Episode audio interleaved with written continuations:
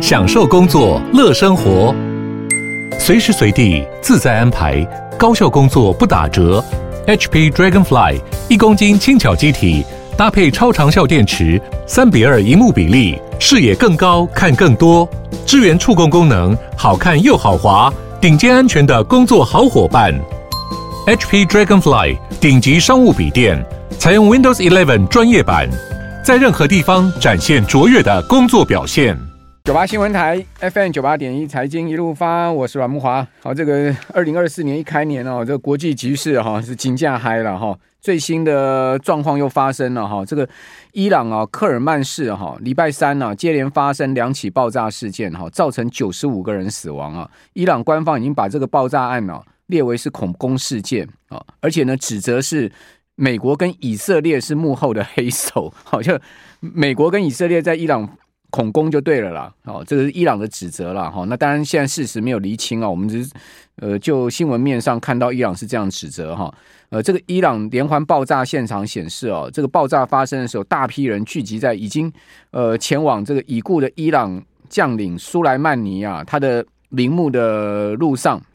哦，因为呃这个周三嘛，哈，是苏莱曼尼四这个死掉四周年的时间，哈，那就在大家要去。这个纪念他的路上，哈，就发生了这个大爆炸，而且两起爆炸案相隔时间不到十分钟。呃，根据伊朗媒体的报道说，肇事者哈把炸弹放在哈两个袋子里面哈，而且是有用遥控装置来引爆。哦，那苏莱曼尼。去世四四周年哦，那个伊朗正在为他举行一个纪念仪式。哦，这个二零二零年一月三号，苏莱曼尼啊，在伊拉克的巴格达哈遭到美军的空袭身亡。我还记得那时候是苏莱曼尼他是车队，哦，结果呢，这个美国的无人机啊，哦，就从空中攻击啊，他的车子哈，就把他这个整个车子给炸翻了哈，呃，让苏莱曼尼就这样被被。被炸掉了哈，那苏莱曼尼其实是伊朗非常重要的一个军事将领，而且是在伊朗啊这个海外军事行动的指挥官哦，所以在呃伊朗来讲地位是非常高的哈。那美国呢，当然视他为是头号敌人啊，就把他这个呃刺杀了哈。那现在又发生这个爆炸案哦，看起来这个整个中东情势可能会更加的哈严峻了哈。所以这个海运股哈，今天再继续当红啊，也不是没有道理了哈。就是说，整个情势上面看起来一波未平，一波又起嘛。哦，也门胡塞武装持续攻击行经红海的商船，哈，那这个航运巨头们都决定要避开红海，哦，绕到非洲好望角。哦，所以运价也是在飙。那运价飙之外呢，油价也飙。好，油价飙呢，当然就不利通膨形势，这不利联准会今年降息。所以一连串的哈，这个二零二四年的开局格局啊就不好。哦，这个包括日本的状况，哦，这个很多复杂的情势都在这几天。接连密集的发生呢，这其实是一个蛮奇怪的现象。哦，这个扭转了二零二三年年底哈，大家对于二零二四年股市啊乐观的看法。哦，这个开局不利哈，全球股市是连二跌，台股今年连三跌，日 K 线连三黑。哦，扭转了二零二三年哦，整体呃十一月、十二月的乐观气氛。那二零二三年大家都知道标普大涨嘛，涨了百分之二十四的幅度哈。那以呃去年十二月三十号美股收盘呢，标准普尔五百指数哈收盘的位置，距离啊二零二二年一月三号，好，这个是标普创下历史新高的当天哦，哦是这个四千七百九十六点五六点哦，其实差距已经不到一趴了。也就是说，今年呢，如果前两个交易日哈再涨一趴，标普就可以创历史新高了。哦，但没有想到呢，就在这些一连串哈对全世界。震惊局势不利的情况发生之下呢，好，美国股市呢出现了连二跌，哦，纳萨克指数还连四黑哦，也就呃，其实，在二零二三年的年底最后两个交易日，纳萨克指数已经连二黑了，再加上呢开年两天呢，已经连四黑了，哦，圣诞老公公行情正式泡沫了哈，正式破灭了哈。那另外除了就是说，呃，标普这个道琼啊，哈，纳指呢，哦，在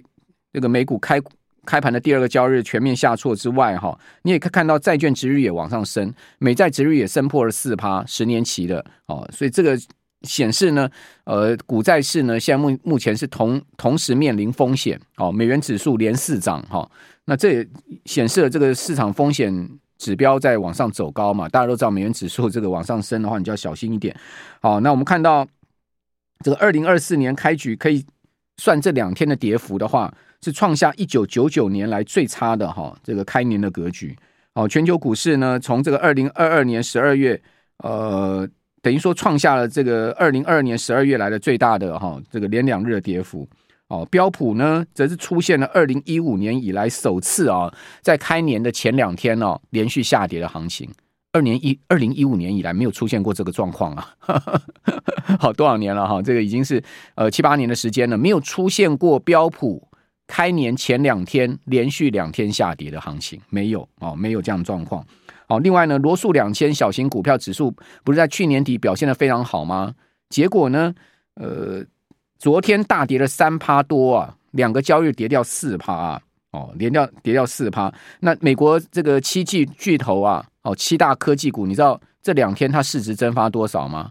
四千亿美金。哦，四千亿美金，单单苹果一档股票就蒸发了一千亿美金哈。好，所以这个钱就是这样，这个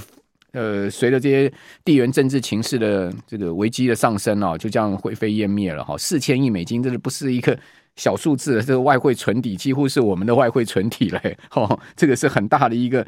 呃，连两天的七巨头股票的下跌哈，那到底这两天哦，这七巨头股票跌多少呢？苹果跌最重啊，哦，苹果呢两个交易日跌了四趴了，四点二 percent 了，哦，这市值少掉一千零七十一亿。辉达哦，两个交易日跌掉三点五，哦，特斯拉两个交易日跌掉四趴，特斯拉呢也是连四跌，好，我们还没算呢哈，这个去年底的两个交易日，单是今年初的两个交易日就跌掉四趴，亚马逊跌了二点二八趴。微软是跌最少百分之一点五四哈，哦，整个四巨头四天少掉四千亿，平均一天哦就不见一千亿就对了哦，所以在这样情况之下呢，当然台股就很难避免哦跟上这个国际股市的颓势嘛哦，所以你可以看到今天加权指又收黑 K 棒嘛哦，连三黑，柜买指也连三黑哦，加权指开高十五点收跌九点哈，已经很勉力在撑盘了。如果不是啊这个关谷护盘的话，我看呢。哦，今天也不是只有这样的一个跌点而已。哦，指数收一万七千五百四十九点，从哦这个今年一开盘的第一个交易的高点，哦接近一万八，足足下来已经四百点了。好，四百点哈，连三黑的行情。哦，那今天成交量稍缩了，哈，两千七百六十七亿。哦，价跌量缩，好显示呢，要卖的人也大概差不多卖卖的差不多了，不想卖的人就不想卖了，是不是这样的一个情况呢？哦，当然。我个人是觉得了哈，已经连续拉了三天下来了哈，事实上再去杀低是没有意义了。很多股票都已经是跌到月线、季线了哦。那跌到月线、季线的股票，你再去杀低哦，没有意义。为什么呢？因为你至少要等到反弹上去，你再去砍哦，再去减码。你现在在这个地方砍的话呢，明后天它非常有可能弹上去，弹上去你就会觉得自己被打耳光了哦。所以弹上去再砍，如果你看坏后市的话，反弹减码哦，我觉得这是一个策略。哦，如果你看好后市，你当然低点继续加码啊，那就看谁看对啊，对不对？那股市就是两个方向，不是上涨就下跌啊，哦，不然就是横盘嘛，哦，就看你看对还看错。你如果觉得这个盘要减码，那你反弹上去减码；如果你觉得这个盘呐、啊、后面还要再更低啊，那你当然这个地方就是减码嘛。如果如果你觉得说，哎呀，别那么悲观呐、啊，哦，跌三天够了，后面一定会上涨，哦，后面就是迎来多头行情，免惊。那你现在逢低加码，你手上股票都不要动啊，继续继续抱着啊。哦，那请问听众朋友，你是哪一个看法呢？你是前者还是后者呢？哈，你是看反弹要减码呢，还是呢？你是看跌下去加码呢？哦，不管是什么看法，你在这个地方啊，连续跌三天再去砍股票，其实是不聪明啦。讲真的，你在这个地方是。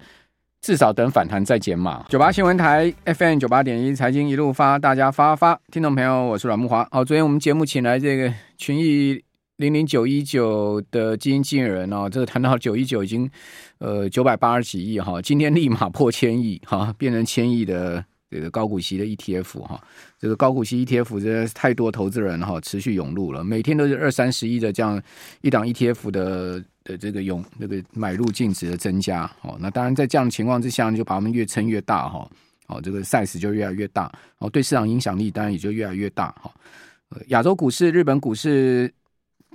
新年来，好，这个首次开盘，好，开盘呢一开就大跌七百点，哦，呃，因为整个呃日本呢最近情势哈发生很多的呃变化，哈，这个主要是天灾，哈，也有人祸，哈。呃，造成了飞机的问题以外呢，就是有地震有海啸哈，所以当然呃日经二五指数哈，今年以第一盘就开出来哈，一度是暴跌超过七百点。不过哈，日本股市低阶买盘哦非常强劲哦，再加上航运啊、重建概念股飙涨哦，支持了日经指数跌势收敛，中场哦只有小跌百分之零点五三呢。哦，这个当然就显示了这个日本股市逢低啊是确实有资金进入承接的情况哦，只有跌了一百七十五点。哦，跟一开盘大跌七百点比哦，那是跌势收敛的非常的多了哈。哦，收敛非常多。哦，那呃，今天在这个收盘指数是三万三千两百八十八点，哦，连续三个交易日走低，哦，连续三个交易日走低。哦，那另外韩国股市呢，昨天大跌哈，今天呃小跌百分之零点七八。跌幅呢稍微比昨天小一点，不过连两日还是明显的下挫的格局哈。台股呢，呃，这是连三日的下挫。另外，在我们看到雅股的部分哈，呃，除了日韩股市下跌以外呢，香港恒生指数今年开年以来也是一路跌了哦。今天 虽然是只有跌零点四三点，大上可以收收平盘，但毕竟指数还是哈下跌的，哦，跌到一万六千六百四十五点。哦，上证指数跌十二点，哦，此外，我们再看到深成的部分呢，是跌了一百一十五点，哇，这跌的重了哈，百分之一点二四的幅度。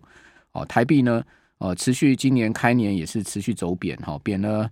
呃，今天零点六分，好，收三十一点零一六，昨天贬破三十一，好，今天继续小幅的续贬，哦，那台股呢，今天跌幅呢也比较小，哦，不过柜买指的跌幅比较大，哦，柜买指感觉起来比大盘更疲弱。哦，收盘跌了百分之零点七的幅度哦，这个跌不少啊。哦，这个跌到了呃两万呃两千两呃两两百二十九点四四点二二九点四四。哦，成交量呢也没有放大哈，六百九十一亿的量能。哦，盘中最大跌幅百分之零点八五八二。哦，呃，一开盘曾经涨过百分之零点四五的幅度。哦，最高涨幅。哦，所以这个一差啊，差了快一点三趴，高低差差不少哈。那中场以偏向哈全日低点做收。哦，那加权指就相对比较好一点。哦，这个盘中最大跌幅呢只有百分之零点二五，好，跌四十四点。哦，中场是收跌九点，好，但日 K 线还是收黑了。哦，因为毕竟是开高十五点嘛，收跌九点还是日 K 线收黑的格局。那上周的指数都是日 K 线连三黑，同时呢都是连续两个交易日跌破月线。哦，就是昨天跌破月线，今天再继续啊，在月线下面。那如果明天再站不回月线的话，那这个盘势呢，你可能就要更稍微保守一点看待了哈。连续三天站不回月线，这就不是太好的状况。哦，更何况现在目前的季线哈，离 K 棒的位置也只有剩下两趴左右哈，不到三趴的正乖离。好，代表呢季线也非常有可能哈会去被被这个测试，好被测试，因为。仅仅只有不到三趴嘛，再跌个两三天哈，或者说呢，呃，再有比较单日大的跌幅，就非常有可能跌到季线。有一些重量级的股票都已经跌到季线了。好，比如说今天除夕的联发科，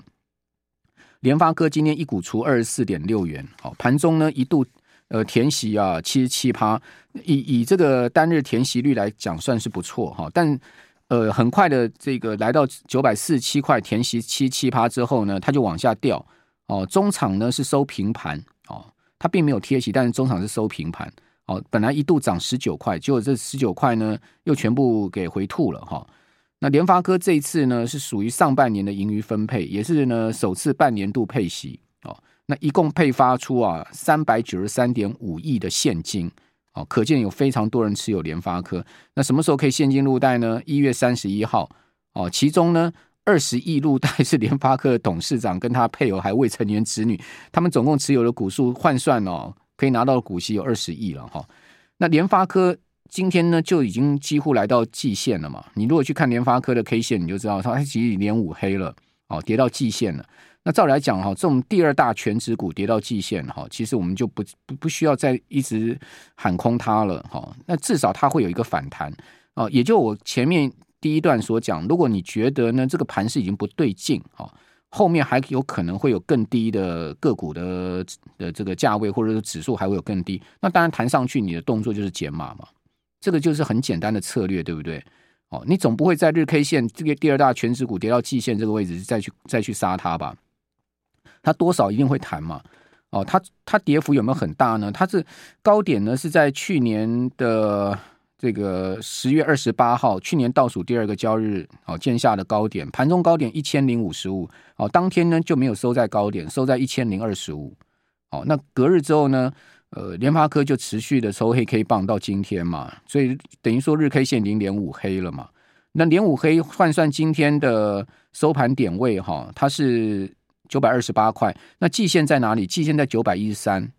哦，所以它几乎已经快回到季线。当然它是含了今天一个二十四块的呃息的一个这个股价的减减少啊呃，那如果你看全周的跌幅的话哦，它它还是八趴多的一个跌幅，好八趴多的跌幅。那当然要扣掉两趴的差不多息的一个减少嘛，好，这个就是联发科现在目前的状况。那联发科是第二大权值股，台积电是第一大权值股。台积电收涨两块，好，收在五八零。台积电算是在这一波里面相对啊表现比较好，不过它本周也跌两趴多，哦，三个交易日到现在目前也跌了两趴多，哦，跌了十三块。那此外呢，我们再来看一下鸿海，哈，鸿海是第三大权值股，哦，收跌五毛，本周呢。刚刚好就是跌今天哈，就是跌百分之零点四八的幅度哦。那再来就是说，我们看到比较弱势的，像台达电哦，台达电跌到三百零四哦。那本周呢跌三趴多哦，所以你看到哦，大上呢全指股都有三趴两趴这样的跌幅哦。那联发科当然是比较弱，跌到八趴嘛。那这样子下挫，你觉得呢？弹上去是要减码呢，还是说继续逢低加码呢？我觉得这就是看你的策略了。以及你对于盘势的判断了，这没有标准答案的了。哦，讲实在就是看个人了。哦，如果或者说看你的策呃这个嗯投资策略是什么？哦，中长期的持有哦一些优质的股票哦，然后呢买的就放着哦，这当然也是一个策略，对不对？哦，或者说优质的 ETF 哦，高股息的啊，市值型的好的 ETF 买着放着哦，定时定额买啊，或者说单笔买的放着，这当然也是一个策略，你就不用那么太去 care 这个盘势的一个波动了。哦，就是说这个股价位的波动了。但是如果说你是比较中短线操作者，当然你就要从技术面、筹码面各方面来看。哦，这就是呃，在市场上不同的交易策略或者说交易方式，哦，有会产生不同的决策。哦，我想这就是